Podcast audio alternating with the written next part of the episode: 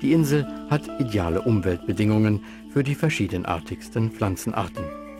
Ein außerordentliches Beispiel für das harmonische Zusammenleben von Pflanzen aus allen 5 Kontinenten ist der oberhalb von Punta Caruso gelegene Mortella-Garten, den der englische Komponist und dessen Frau Susanna mit Unterstützung des Landschaftsarchitekten Russell Page schufen. Dieser in ein Postkartenpanorama eingebettete, paradiesische Flecken wurde nach dem Tod des Musikers für die Öffentlichkeit zugänglich gemacht. Die Mortella-Anlage ist auch Sitz der Stiftung Walton, deren Schirmherrschaft der Prince of Wales trägt.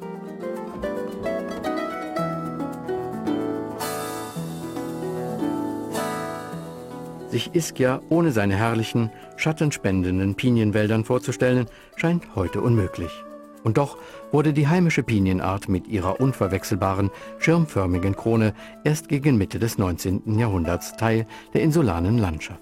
Dies ist das Verdienst eines Botanikers, der Piniensamen pflanzte, um die riesige, abfallende, seit dem Ausbruch des Jahres 1301 abgelagerte Lavafläche im Innern der Insel zu begrünen.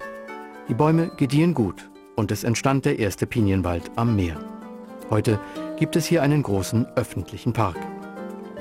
Wieder mal ein Wunderwerk der Natur auf der grünen Insel, das sie der Fruchtbarkeit ihrer Erde und der außergewöhnlichen Milde ihres Klimas verdankt.